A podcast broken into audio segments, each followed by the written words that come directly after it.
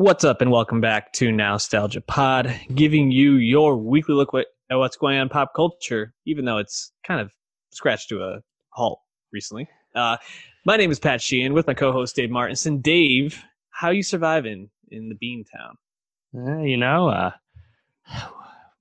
got to stay indoors, not shelter in place. I don't know. We're supposed to stay inside. Nothing's open anyway. Why do you want to go outside? Yeah, we we out here, man. Uh, Corona crew back at it again with the white vans. Here we are. Yeah, uh, New York, where I live, is on pause right now. Yep. Uh, so we're, we're we're pausing. I live in Westchester though, and supposedly case the cases here have slowed down, hmm. which means that probably in like a week or two we'll be good to go, from everything I understand. so uh, don't worry, this is almost over. Um, but you know it's not almost over. Nostalgia podcast. So while you're mm while you're here and listening, if you want to keep hearing our sweet, sweet dulcet tones in your earbuds, uh, hit that subscribe button if you're uh, on YouTube, and uh, also go to you, uh, soundcloud.com slash nostalgia pod. Yeah, that's to, it. Yeah. To listen to us any way you want to. and a five star rating and review, always appreciated on iTunes.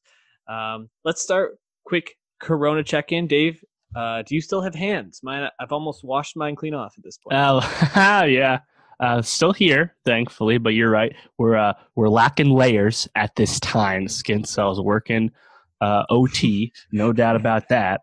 Um, yeah, man. Uh, it seems like most of the cancellations we've kind of got at this point. Uh, now it seems all the movies through at least half of May have been canned. You know, the mm-hmm. Disney slash Fox stuff, including Black Widow, is now officially canceled, and uh, Glastonbury, I think, was a notable one because that was a June event, a mid late June event, yeah. I think. So that was a notable one. It was their 50th anniversary too, so mm-hmm. that's uh, unfortunate. Um, yeah, I just want to shout out though Al Al Foran, the impressionist guy, who went viral with his impressions of De Niro, Pacino, and Pesci watching The Irishman for the first time during a quarantine, and I think that shit's hilarious. So please watch that. That guy deserves the deserves the likes. Um, yeah, honestly, Corona Corona content in terms of like memes and stuff, pretty solid you know, pretty pretty good. I just wish there was, uh, you know, movies still, but here we are. Well, uh, Dave, in terms of movies, you might be getting Wonder Woman to your streaming device of choice mm, near you, maybe. at least wherever you can pay for it. Uh, at least there was a rumor this past week that Wonder Woman is being discussed as a potential yeah. video on demand release, uh, mostly because uh, looking at the calendar as things start to hopefully wind down, people can go out in public safely again.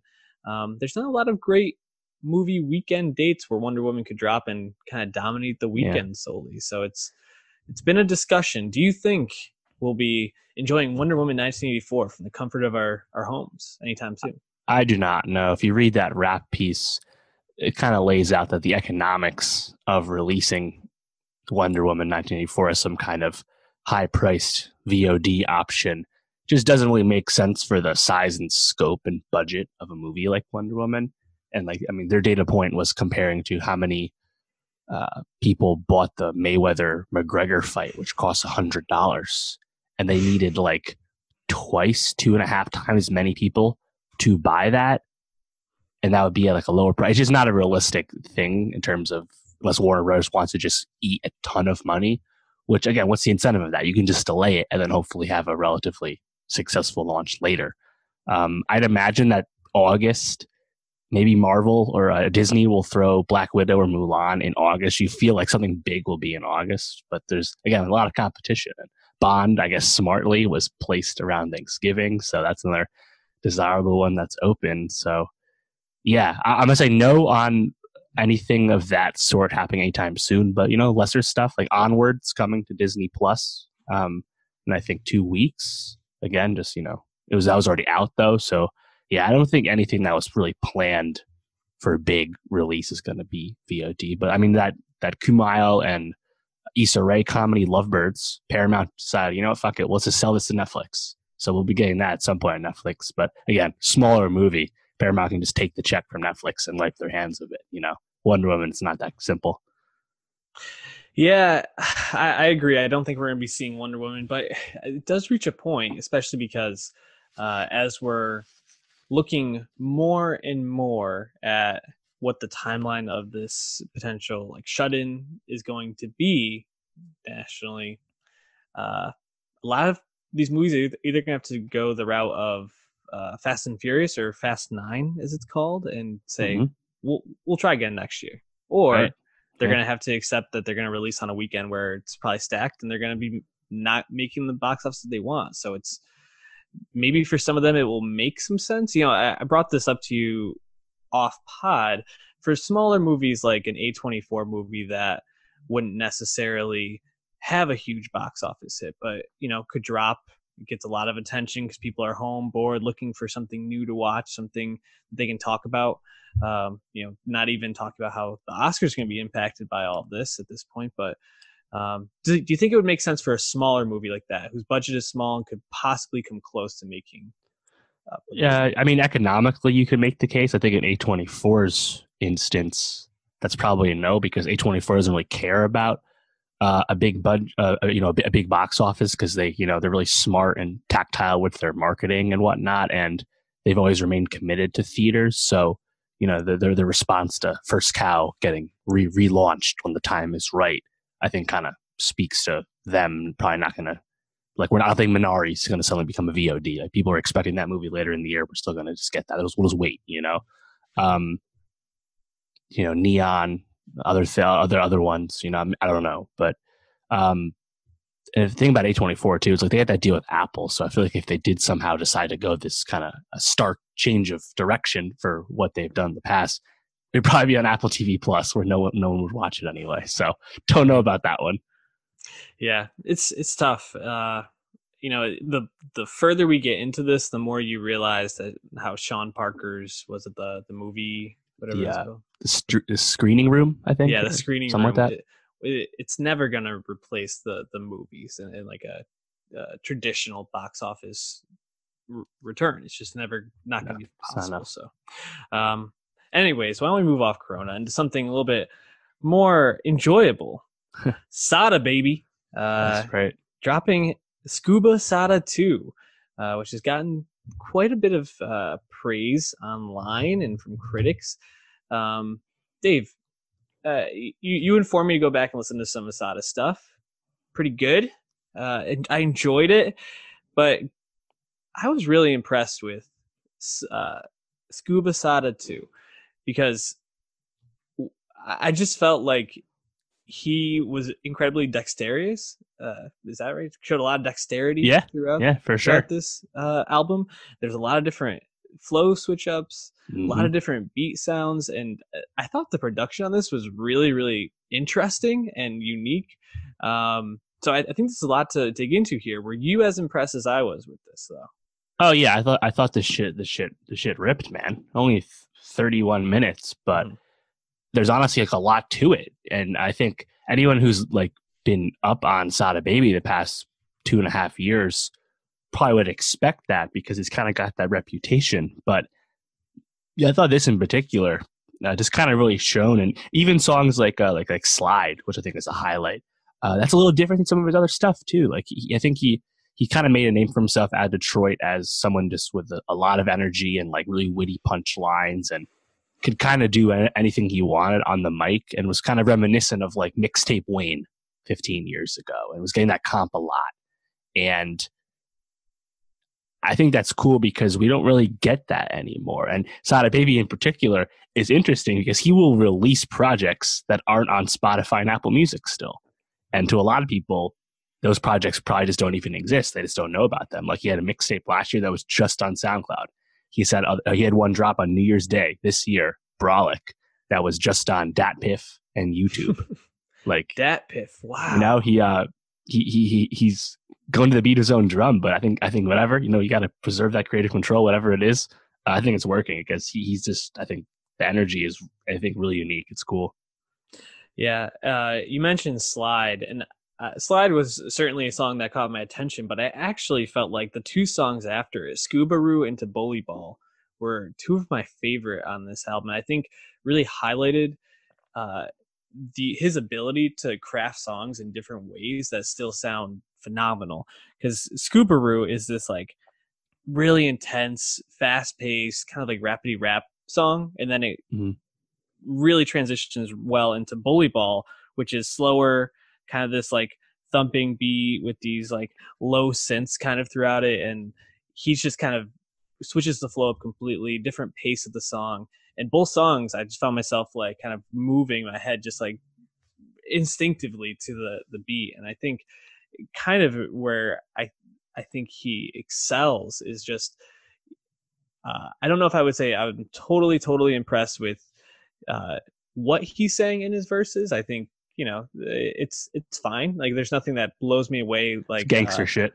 Yeah, it, it, it's not like the uh, the Weeknd album or even the the Gambino album mm-hmm. we're going to be talking about a second, where I think there's some really witty and, and creative and thoughtful things in there, but still like these songs go and he just brings the energy, whether it's fast, slow, whatever, you feel it. Yeah, absolutely. Um, yeah, like I, I, was, you know, reading a lot about the Detroit rap scene last year. There's a really good piece by Alphonse Pierre on Pitchfork from like last August about how it's like a really exciting scene that like no one really pays attention to. And I think uh, Detroit rap, I mean, people know obviously Eminem and Big Sean, and but like honestly, other than that, it's you know a vibrant scene that doesn't really escape the Midwest that much. You know, if you think of Midwest rap, you think of Chicago, something that has a lot more star power associated with it. Mm-hmm. But you know, I think now with Tee Grizzley, who um, Sada Baby has had some, I think, label issues with him. He used to be signed to Tee Grizzley. Now he's off that and he's good. But Tee Grizzley and Sada Baby and Teejayx6, you know, the face of scam rap, like I, th- I think Detroit's starting to to make some noise. And Sada Baby, I think it just overall, it's just incredibly underrated, under listened to guy because again, even if it's not like as you said, it's not the most lyrical shit in the world, he's presenting it in a way that no one else really is doing, and that is certainly, I think, good enough to for you know price for admission. So yeah, big fan of him, and honestly, like the, the breakout for me when I first heard of him was uh back in 2018, his song Bloxk Party, and he just has like one of the best NBA bars ever. Um, I ain't got no time for no arguments. Big ass shotgun look like Lauri Markkanen. Like he's making a Lauri Markkanen reference in rap. Like you know a, a non-famous non-star. Like fuck yeah, hell yeah. So yeah, Sada baby, listen to this guy. Definitely check it out. We'll be adding a song or two to our nostalgia best of 2020 playlist. Um, Donald Glover, Dave presents presents. uh, kind of crazy. So um, last weekend, we were going to talk about Donald Glover. He dropped these songs on a website he created called dongloverpresents.com and they were kind of just playing it was that yeah. on loop or like a video. Yeah um, on loop. and people could listen make comments. People thought that the ability to make comments was maybe people trying to come up with names for the the, the albums uh, or the, the, the, title tracks I, I, should say. And uh, then it just kind of got taken down after less than 24 hours. And we were like okay this drop is coming didn't come last weekend. And then you know with with most things uh childish gambino or i guess now donald glover you never really know. Like are we going to be getting this? We might never hear this these these songs again. No one knew. And then here it comes. 3 15 20 uh which is just the date of that stream. yeah, and every every track is except for two, which are algorithm and time, are just the the time on the the album that these songs start. Right. So 12 minutes 38 seconds in, that song's called 12 period 38. you know, just and and simple. time was the name people kind of made up for the song with Ariana Grande when they heard it on stream, and I guess Donald's like, all right, cool, I'll call this one time. Like, yeah or maybe that was his plan all along. Again, we have no idea. And you know, uh, I think it feels very Don Glover, very experimental and yeah. artistic, non-traditional. Um, is this album good though? Uh, Ooh. It, I don't know. I like a lot of it, but it's like really all over the place. Yeah. And at times is. messy. Oh, and messy. I think this is the continuation of DG's evolution as a musical artist away from just kind of being someone who's got corny bars for the white kids and now he's kind of evolved and obviously awaken my love was that full transition i think awaken my love is much more focused. I think that that's pretty obvious. But like, you know, 31520, uh, this one definitely kind of jumps around, sounds a lot more, and that's cool. But I don't know if like it really comes together as like a full project. I think it can be kind of jarring. Like I, I didn't listen to that stream before it was taken down, but I think because I think his, lyrical message, his content about like you know observations around the world and things, I don't know if he gets too deep with that. And you combine that again with like the sound jumping around. So I don't know if like it fully lives up to its um I don't know, grand grand ambition. Then again though, Don really didn't hype this up at all. He just kind of just threw it out there. He didn't even care to come up with song names or give it an album cover, you know? So yeah. I guess in that sense, expectation should be lowered. I don't know. Um, it's kind of weird though that Feels Like Summer is also on this with a different name, a song from 2018 that was already mm-hmm. Grammy nominated. Like, yeah. So I, I like parts of it, but there's other stuff he does that I honestly like when it's more like feels like summer. I'm kind of kind of not with it, but like when it's more funky, like Awaken My Love, I'm definitely into it. Yeah, and it feels like the majority majority of these songs are similar to what you hear on Awaken My Love, like especially like the middle run, basically from time through I don't know, 32 point uh period 22. I hate these uh, names. I know. Me too. It's hard to talk about them. Uh, yeah, but th- it's like that uh, Untitled Unmastered with with yeah. Kendrick, you know, it's like it's just it's hard to remember what what's what. That's actually an interesting comparison. Um I think I think that actually highlights the difference between those two artists and kind of where they're at. It's like Kendrick is this master who has these unfinished things and puts them out, and people are like, "Holy fucking shit, these songs yeah, are Untitled Seven, fire. and and unique." And then Donald Glover, Donald Glover puts these out, and you're like, "Oh, that one sounds pretty good." And then you're like, hmm, "Well, what what's what's going on here?" Like, mm-hmm. uh, there's there's that was an algorithm, I think, very yeah. like Nine Inch Nails sounding production on sure, that, yeah, dark. Yeah hard drums, uh, just like very like I don't know. It, it, feels chilly in a lot of ways, which doesn't feel like a lot of the rest of the album. Because then you even go into time, which feels almost very 80s. You know, you have this piano at the end, which transitions mm-hmm. nicely into the next song. It's very the next song is very funky and sparse. Uh, you have 21 Savage just kind of gliding in and providing this really fun, upbeat, almost like it sounds like he's like bouncing on the beat uh, in his verse and then you transition into the next song which is also very fun great hook r&b almost sounding um, on uh, 19 around uh, yeah. 24 19 like there's a lot of really really fun stuff on here but then it kind of stinks back into that weird instrumental at 32 22 and you're like what is yeah. happening to this album? that was almost like black skinhead inspired you know it's mm. like Donald took the wrong lessons from Yeezus for that. And it's just there's kind of like a lot of like weird ideas, you know. Yeah. But like you said, like 1910, that's more of like the uh, almost like more of an old school uh, Gambino song that you think could have fit on something like because the internet. Mm-hmm. You know, that's almost like uh, reminds yeah. you of like the sound of like 3005 or mm-hmm. Telegraph Ave or something like that. But yeah, it's it's experimental and that's cool. Again, I think that's cool. I've appreciated the evolution of Don as an artist, but you know, like this is America, which won won the big Grammy went number one. That was, I think, a song that was at its best in its video form. Like I, I didn't even have that on my top ten list. I think as just a song, it's almost a little lacking. And I find that a lot of times when he tries to get more uh, conscious as a rapper, it's not that strong. And that's that's okay though. Like I appreciate the, uh, I still appreciate the social commentary. I'd rather hear you try it than not do it at all. But um, if that's what you want to do. But yeah, ultimately, I'm just going to default to songs I just enjoy listening to more, like you said, 1238, where I think Donald's really fun on that with like a really good flow and stuff, and then perfectly complemented by 21, who, as you said, really really rides in well. You know, I ain't tripping, man. I'm Lamborghini whipping. You know, it's just classic 21 on on the heater heater, heater run that he's on. So mm-hmm. yeah, it's uh, it's weird, man.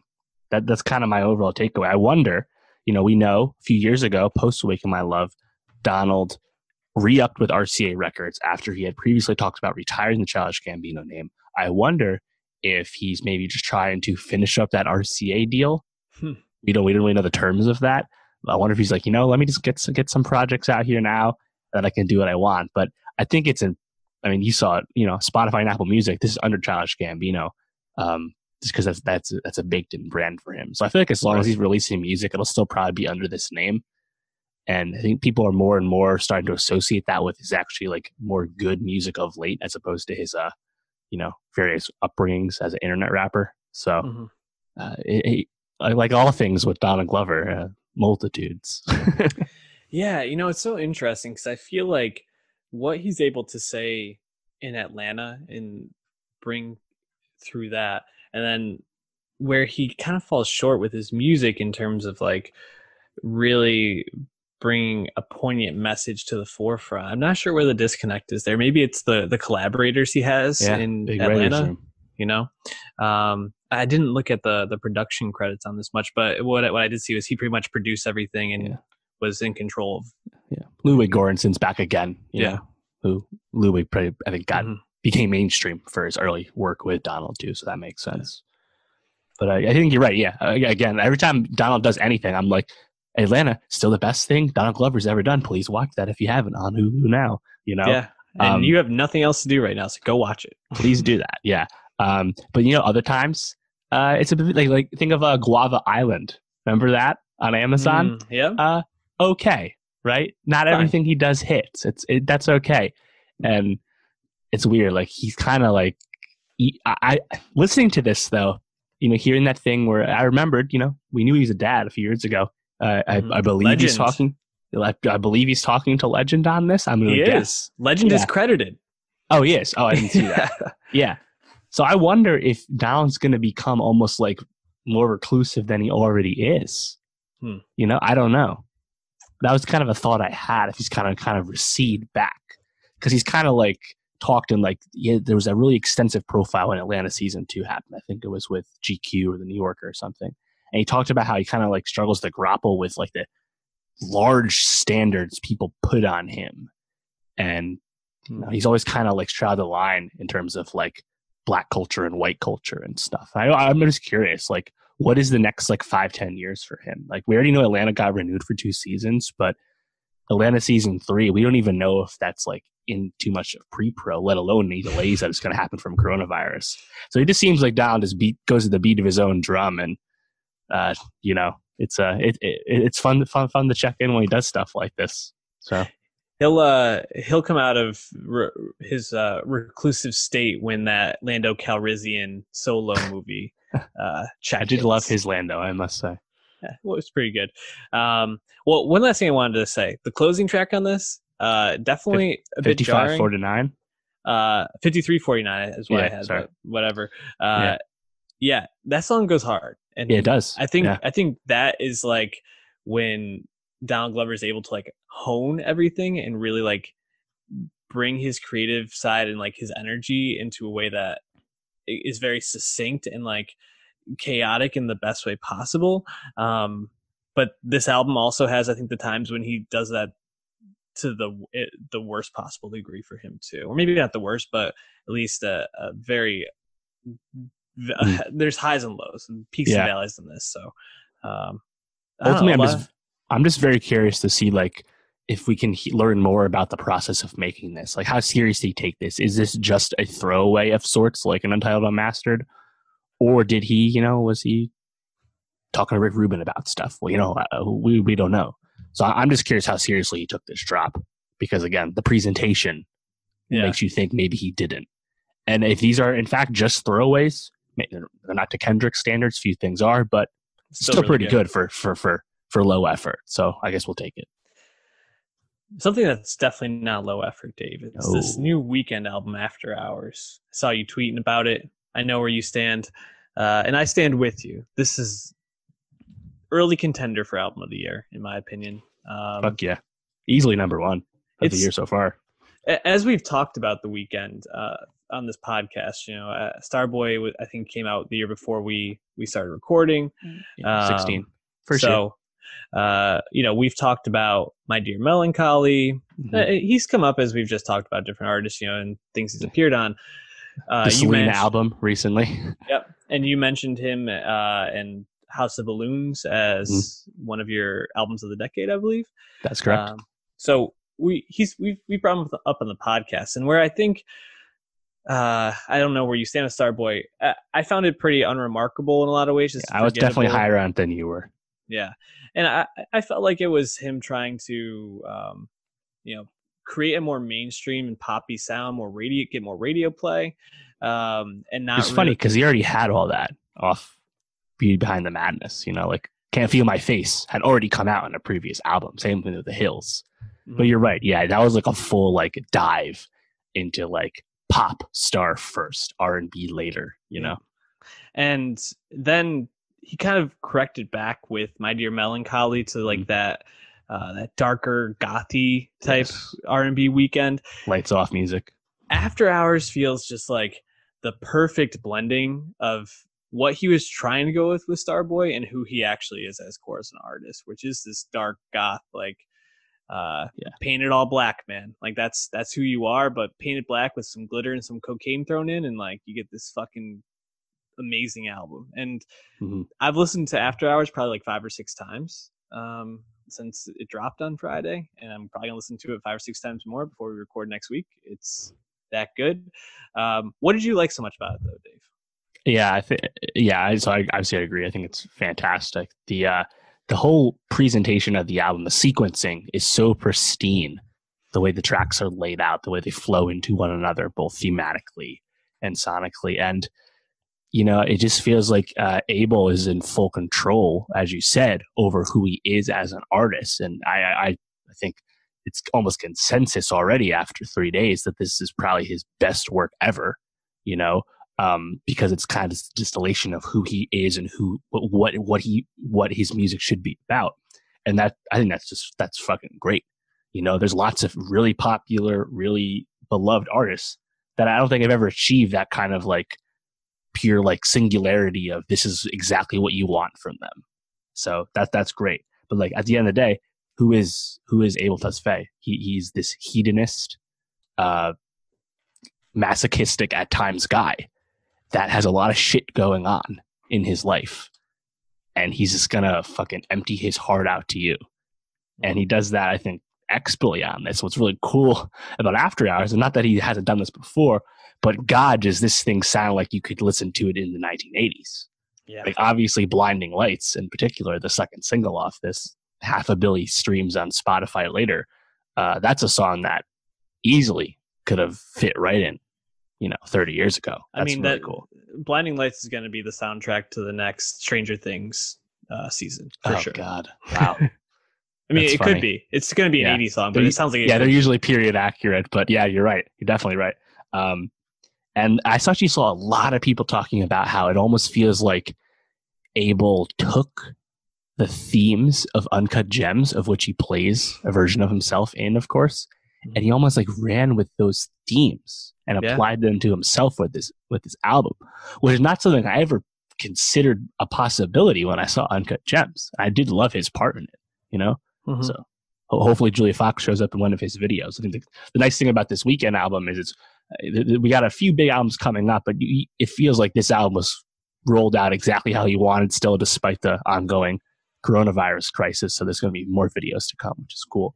But um, yeah, man, honestly, this shit kind of just blew me away the first time I heard it. And there's other skips on this. I don't know if there are. And I never say that about stuff. Uh, it sounds fucking immaculate.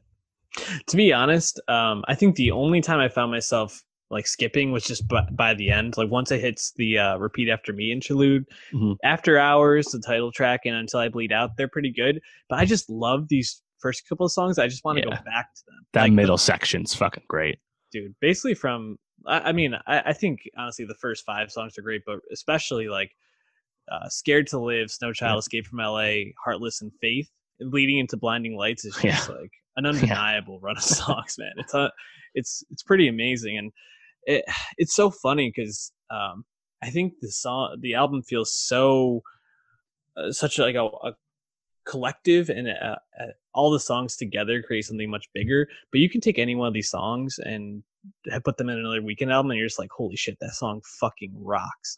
Yeah. Um, like you, you think about um, "Scared to Live," and when they Great. they pull in the uh, Elton John "Your Song" interpolation. Yes, like what a fucking moment! I like I, I heard it. I was like, wait, is this really like I actually like stopped in my tracks listening to it. It was mm-hmm. unbelievable. Mm-hmm. Um, or then you get to like Faith, which the lead into Faith, and then Ugh. oh my god, the whole buildup is uh, right amazing. Just uh, can't really can't say enough good about this.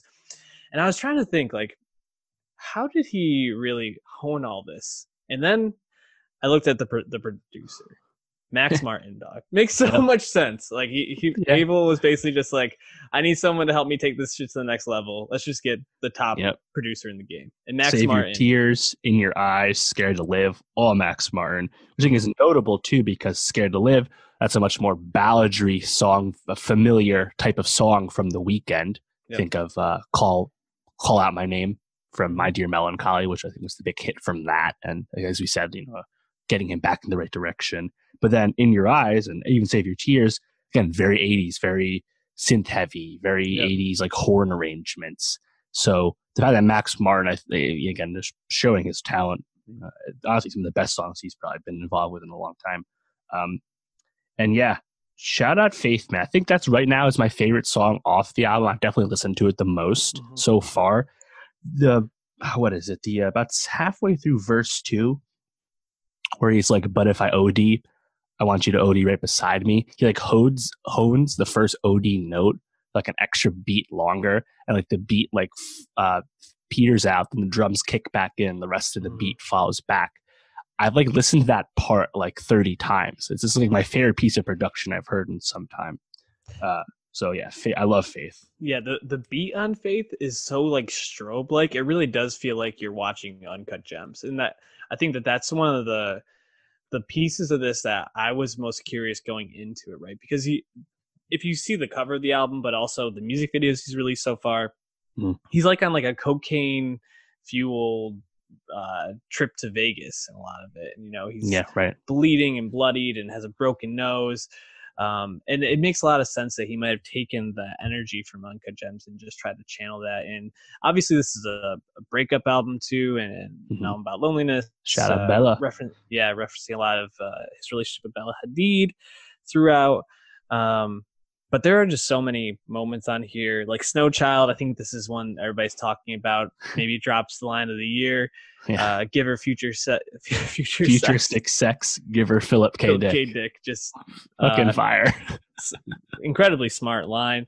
Um, yeah, I mean, hardest to love is like incredibly like cool, like sounding, but also upbeat at the same time. Not really sure how he makes that together. Um, the the bass on Save Your Tears is I mean just like takes you for a walk the whole time. The mm. the production on this album is immaculate and you mix that with I think one of Abel's best vocal and most it seems like most inspired and and uh on a soulful, I guess almost like vocal performances that he's had on an album and it just is it all came together. And I think that's the thing that I'm like left with is it just feels like this all came together. This is the Weeknd reaching whatever his potential was or yeah, final form. Right and it's just really exciting to listen to. Um, dave i wanted to give one more shout out to a producer that we haven't talked about yet because metro boomin was on two of these tracks. And fucking mm-hmm. heartless the beat that he came up with for that is like classic metro. Yeah. Biggest so metro good. song in a minute too. Good luck for him. Also uh, kevin parker uh, mm. helped pen "Repeat After Me" interlude. Ah. So he definitely, uh, definitely had had some had some friends. I think Frank Dukes is on one of these songs as well. A shit ton of talent involved. I think it was uh, notable that there's no big features. Yep. He, he did just today just drop a deluxe version of this where I actually actually like this idea where instead of just a bunch of extra bonus tracks that you cut for a reason and then put out later for streams, uh, these are all remixes of nice. songs already on it. Chromatics remix of Blinding Lights, uh, as an example. So I think that's actually cool. Cool way to do a deluxe if you want to, you know, chase more streams. Not that the Weeknd really needs to chase any streams. This is projected to do uh, 400,000 units, which depending on exactly how much it does, that might unseat BTS as the biggest album uh, first week of the year so far. Um, So, and that would actually, depending on exactly how well it does, that could be his best first week ever. So I think it will. I think this will, I think that the streams are up. I mean, you look at the Spotify uh, US chart, similar to Uzi the week, two weeks before, um, you know, it was like 15 of the 20 track, top tracks in the country were Weeknd tracks. So it's uh, obviously being rapidly consumed and as we as we've elaborated on for good reason check it out again uh, check out our nostalgia best of 2020 playlist as well um, dave i'm going to give you the floor to talk about some tv shows that i did not watch. Avenue 5 let's start there. Yeah man. So avenue 5 uh, i think a lot of people when they saw the trailer saw the the talent involved were like oh wow. Yeah hbo is really kicking it off the new year. We got the outsider we got the new pope. You know, that's uh, what? Richard Price and uh, the a new a sequel from Paolo Sorrentino. Oh, and Armando Iannucci's next comedy follow up to Veep. How about that? This is a great start for HBO, and two of those shows are really great. We've talked about them. Please check out our reviews, youtube.com slash nostalgia pod. However, Avenue 5 is not, not, not, not good. Uh, and that is, uh, perplexing, I think, to anyone who watched the show. I will say it gets better. Nine episodes has been renewed for season two. It starts off incredibly rough and it progresses to a better point, I think, as more things are revealed to the viewer and the characters get a chance to, uh, you know, fall into their roles. And I think it's important to remember Veep, Parks and Rec, a lot of comedies take a while, The Office take a while to find their footing so it's important to give comedies, I think, a longer room leash. To, to yeah, a leash to grow and the writers to figure out where they want to take the show. I would have hoped Armando Iannucci's second comedy would have started off stronger than you know Veep, Veep did, but yeah, it's uh, it, it, it just it was just it just kind of a mess, especially in the early going, which is disappointing because ultimately it's, it's, it's quite high concept. It sounds great on paper. It's this uh distant future, and Josh Gad is this, you know, multi-billionaire and his company uh, does like space cruises, big ass spaceships, and will will take you to Saturn, and he'll be on a cruise in space, and then you come back to Earth. And that's the premise. Sounds cool. And then something goes wrong, and they won't get back to Earth on schedule. You know, a little little WALL-E action, and yeah, okay, cool. That that sounds like a good pilot. The problem is, it's just not funny which is which is rough because for comedy, that's a big problem. Yeah, Hugh Laurie's the lead. He's playing the uh, the captain of the ship, but not exactly the most competent captain. We'll leave it at that. And Hugh Laurie, Veep veteran, you think, okay, cool, this should be fine. Josh Gad, a talented guy, playing uh, playing the the kind of inept billionaire, and we also have Zach Woods, who uh, you know, obviously com- comedy show veteran at this point, who uh, is playing like the the head of customer service, who's actually openly cynical to the guests and stuff. It all sounds great, but it just feels like the writing never quite got there, and ultimately just wasn't like that funny. Still kind of easy to watch. Again, thirty minute comedy, but this leaves you wanting more. I'll still check out season two, given the fact that I got this far. Um, and like I said, it does get better as it goes. But you know, I was thinking like Veep's done Silicon Valley's done. What is like the premier HBO comedy at this time? Like they have some comedies still. Like Barry technically competes at the Emmys as a comedy. I don't really view it as that much of a comedy. It's a really dark ass show. It's really more of a dramedy than anything. Like you think like Succession, funny but definitely a drama. Um, Curb, like leg- legacy show that doesn't have a long, long, long future for HBO.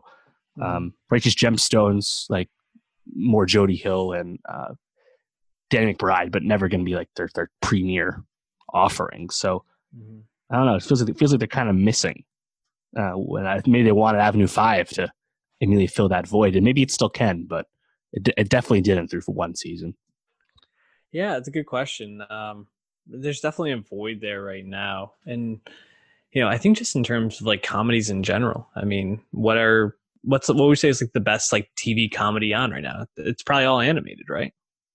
Rick yeah, Morty? especially I mean with the Good Place ending and Mike Schur's Peacock show not out yet. Um, yeah, wow, yeah. What what it's a great question. I don't know. BoJack yeah, Horseman also ended. Um, yeah, and not really a comedy. No, exactly. so I don't know. Rick and Morty. Rick and Morty, be. Big Mouth. Uh, Maybe Pen 15. Yep, on Hulu. I'm trying to think. Is there any, anything on broadcast right now? Uh, anything else on NBC? Oh, Brooklyn Nine Nine, I suppose. Yeah, that's actually probably um, it. Yeah, certainly one of the most popular ones at this time. Mm-hmm. Uh, yeah, I mean we're going through a bit of a transition. Yeah, who knows? I'm sure there will be one that that kicks up and becomes very popular soon. But Dave, tell me about this other show you were watching, My Brilliant Friend. Yeah, yeah. So My Brilliant Friend, first season came out at the end of 2018. That actually made my 2018 top 10 on the last shows I watched that year. And this new season, season two, is titled The Story of a New Love, which is actually the name of the book, the second book in this series. It's based off My Brilliant Friend, is the name of the first book. And there's this quartet of novels, the Neapolitan novels, written by Elena Ferrante, who uh, is an Italian woman, but it's a pseudonym. People, we don't know who Elena Ferrante is. She's always maintained anonymity. And it's actually kind of interesting to read about how that's happened since she first started making, uh, publishing novels in the early 90s. And, you know, like the uh, second season, this is set in the uh, early 1950s in post war Italy uh, neighborhood outside of Naples, so towards the south, and obviously all in Italian. It's a co-production with HBO and uh, RAI, and it just continues the journey of Lilu and Lena, these two uh, girls from this poor neighborhood, as they continue to grow and come of age. And and the key difference is one of them was allowed to continue her schooling through middle school and onward, and the other one was not, and thus had to marry early. That's kind of where we're left off with this new season. And I always really, I really liked the the first season. You know, just kind of just kind of went into it when I saw some praise for it. You know, back in 2018, and uh, you know, eight episodes uh, for both seasons, and they, I liked it because they kind of take their time with telling this. I think honestly, really like genuine story. I think it's again because it's adaptation. It's probably why it can feel so real. But there's, there's a lot of characters, and sometimes it's kind of hard to follow who who who is connected to who. But every all the relationships always felt really real, and I really liked that. Which I think is exciting to me about season two is that we're, we're the settings are changing a little bit more. The first one was really based in that like that neighborhood they're from outside Naples, and they they, travel a little bit, but not really. It seems like we're gonna be it's gonna be a lot more colorful and uh, traversing more ground in the second season as both women continue to, I think, find their voice and find their identity um, as they continue to grow up. So, yeah, it's uh, obviously you'd have to watch the first season and have any idea what the hell's going on. But I think it's uh, definitely one of those under underwatched things. It already aired uh, over in Europe, but uh, hmm. you know it's airing now on Mondays along with Plot Against America on HBO. So it's uh, I think it's it's one, one of those cool shows that again you don't get like the true female perspective all the time. Like you get it more now than you used to. But this is like truly like in the head with this narration for one of the characters, and it's as you can imagine the fact that it's set in uh, the early 1950s, not the most progressive time for gender roles. So you can imagine what the subject matter is around that. But yeah, uh, I think the the two leads who are just cast as unknowns from the region for the first season, they're actually really really talented actors. So it's a it's a good show more good young actors. The the future is bright for sure. Um, cool. Maybe I'll check that out with uh, with all the time I have yeah. with this Corona. you know, catch up on uh, a time like the present. Avenue Five as well. Um, but a show I am caught up on, Dave, and I believe you are as well, is The Plot Against America, the David Simon, Ed Burns directed new show on HBO miniseries, yep. um, detailing the book by um, Philip Roth, who um, wrote this back in 2004, hmm. detailing uh, if uh, an alternate history, basically where uh, Charles Lindbergh uh, beats FDR for FDR's, I believe it would have been his fourth um, at the time uh, uh, election as president. 1940. Yeah, it would have been his fourth. And, oh wait, or third? Third no, term, I think. Fourth. Right. He, died in 45, so for 44. Yeah, was he? Wasn't he just reelected when he died? Oh, potentially. Yeah. So yeah, maybe it was third. Yeah, this is third term, I think. Yeah, um, either way. 1940, Lindbergh beats him as a uh, Rep- Republican candidate who's and open about uh, some things, xenophobia, fascism, um, basically blaming yeah anti-Semitism. So uh, it, it's it follows a Jewish family in Newark, New Jersey, as this all is going on, and uh, details I think their experience. Um, the main main lead in this, or the the big name you would say, is Winona Ryder, but it seems like there's a lot of lesser known actors that are going to be getting a lot of shine. How did you feel about the premiere, which aired last Monday? Uh, really, really enjoyed it. Uh, I thought it was incredibly effective. I have read actually half of this book. I didn't finish it. It was assigned to me in school, and my dumbass didn't actually finish it. So I was actually oh, yeah. aware of. I was aware of this story, um, going in, and when I heard that Simon was adapting it when they you know, last year, he basically finished the Deuce and went right into this, which I, you know, love the work ethic. Uh, I was excited about that, and I think this, this premiere, uh, it's six episode miniseries, so it's not really a pilot, but it, it's kind of effective at communicating to the viewer exactly what this show is about, how prescient it is to current times, and also exactly where it's going. And at times, it is freaking dreadful to watch, and I just uh, uh, uh I assume that uh, that's going to continue because it's uh, it's not fun what happens in this. You know, it's uh, no. but and then when you think about how how how the parallels to current times, it makes you feel worse. But yeah, like Simon once again commenting on uh, institutional uh, decay. This time with an adaptation of an alternate history set in 1940. The guy rules. Yeah, and you know this is such a classic Simon. Yeah. Uh, like first episode, and I, th- I believe there's only six, so things are gonna get moving pretty quickly here. Um, but it feels like he just takes a lot of time to really give you a sense of place in this world, and you get to know the the community setting uh, specifically like this neighborhood they live in, yeah. this Jewish community. You get to know this Jewish family and like the details and the inner workings and drama. And he does it in such slight ways, you know, like the is it Eli, the who's his nephew who's fucking yep. up or whatever, and uh, he goes to talk to the the gas station attendant or the the mechanic mm-hmm. who he stole from and he's like, you know, I'm the uncle and his parents died, so I got to do something like it. But like those little lines give you such insight sure. into that person without having to harp and you know do a whole flashback to Eli with his parents and how they died. Like you, you just get it. Like this kid's troubled. Uncle's trying to like help him, but really sees him as a, as a fuck up and doesn't know what to do. So like it, you, you kind of already know like where that's going, and, and that storyline is established. You see Winona Ryder trying to develop a relationship and how much she's focusing on getting a man and always falling for the wrong guy and how this one guy treats her like crap and she's kind of like okay this is the way things are going to be like it's just over for me and now i have to like take care of mom like you you see where all these dynamics are set up and it might, might not be the most exciting episode of, of television that you're going to watch but it really is the master class in just storytelling mm-hmm. and uh, setting up a, a series or this season for um, yep. everything to come. So I was really impressed by it in the typical Simon way. I didn't think there was anything uh, that blew me away, but just a lot of like, this is excellent TV making and storytelling. Right. And in the typical Simon way, he usually likes to uh, use frequent collaborators for his talent. Zoe Kazan, of course, was in The Deuce a little bit, and Winona Ryder was in Show Me a Hero, and we know David Krumholtz, also from The Deuce, is coming up soon um, and John Turturro, who we saw just a little bit of. Mm. Uh, he's a rabbi who I believe becomes the token Jew for Lindbergh in the story to come. I believe is where that's going to go.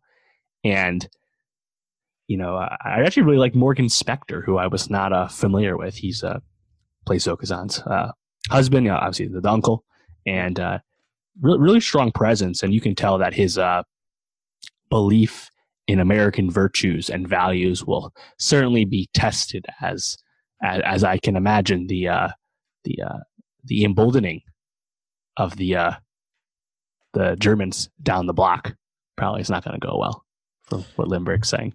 I so, can imagine. You, you, again, you can see you can see where it's going, and you can uh, heck. It's funny. There are lines that immediately brought me back to current times. Yet nothing ever felt forced or heavy handed because at the end of the day, you know it's an adaptation. And there are lots of scenes and even lines that are really just taken right from the Philip Roth book.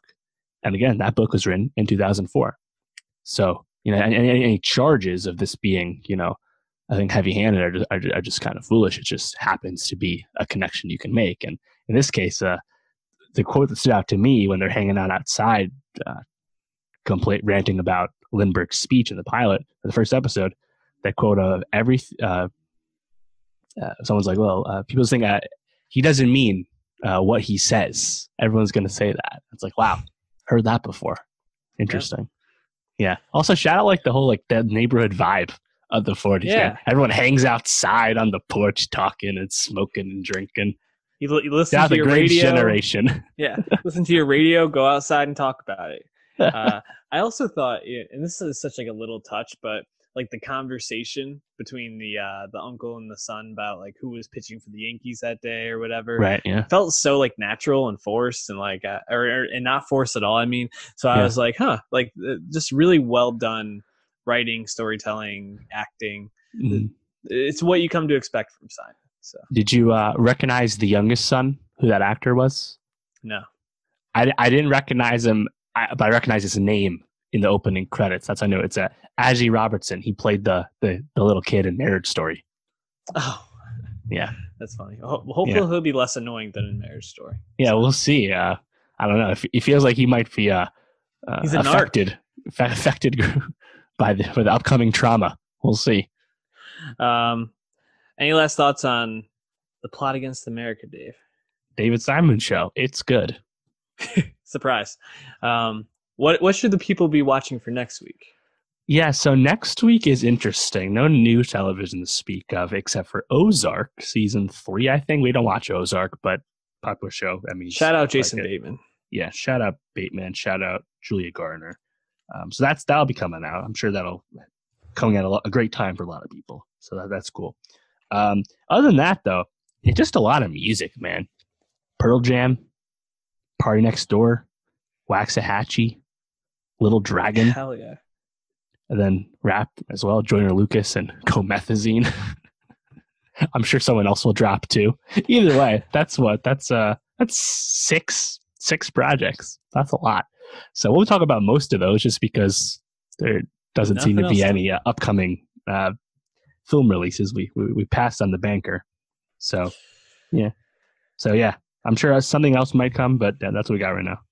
Something else will certainly come and stay tuned for that by subscribing to nostalgia pod soundcloud.com slash nostalgia pod youtube.com slash nostalgia pod and on twitter at nostalgia pod. Uh, we appreciate you and we'll see you next week. Stay safe out there